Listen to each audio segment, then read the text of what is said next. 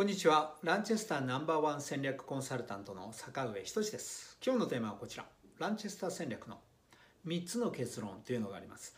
ランチェスター戦略に3つの結論があると。それは何かというとこのナンバーワン主義即下の敵攻撃の原則そして一点集中主義という3つがランチェスター戦略の中では3つの結論と言われております。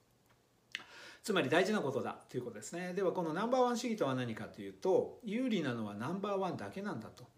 どんな小さなところでもいいからナンバーワンになりなさいと。ナンバーワンでなければ意味がないんだと。ナンバーワン以外は死を意味すると江添さんも言ったんですけれども有利なのはナンバーワンだけでいくとナンバーワン以外はビリと一緒。これは、えー、日本電産の長森さんが言った言葉ですね。で日本電産という会社さんもブラシレスモーターではシェア世界一とかとにかくナンバーワンにこだわってナンバーワンをやり続けてる会社です。でナンバーワンでないと覚えてもらえないと。ナンバーワン以外はナンバーワンでないといないのと同じだと。つまりウェブ上でもそうなんですけれども確かに存在はしているんですけども検索されないといないのと同じ存在しないのと同じなんですね。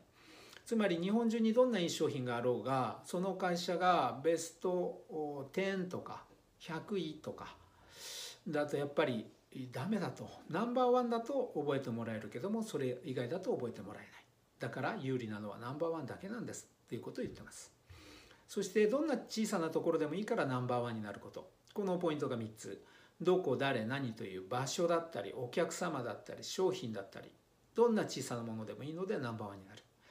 圧倒的ナンバーワン作りが大事だと。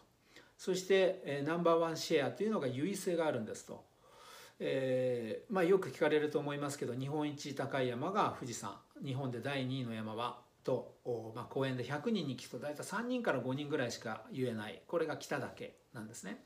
で同じように日本一広い、えー、湖は琵琶湖と2番目はっていうとこれもあまり知られてなくて、えー、どこでしたっけって感じですけど霞ヶ浦だったと思います確か。そんな感じで1位だと覚えてもらえるけども2位だと覚えてもらえないよっていう話です。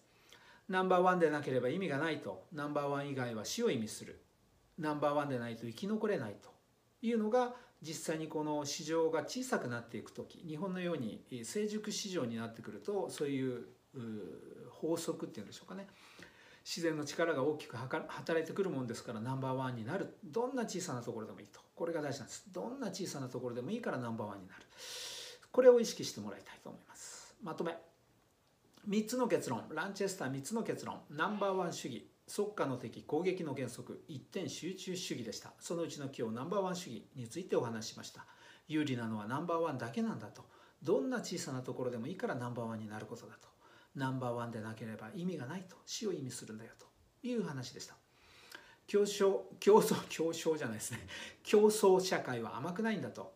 ナンバーワンでなければいないのと同じになってしまうよっていうのがランチェスターの結論の一つですということでした。本の中にも書きました。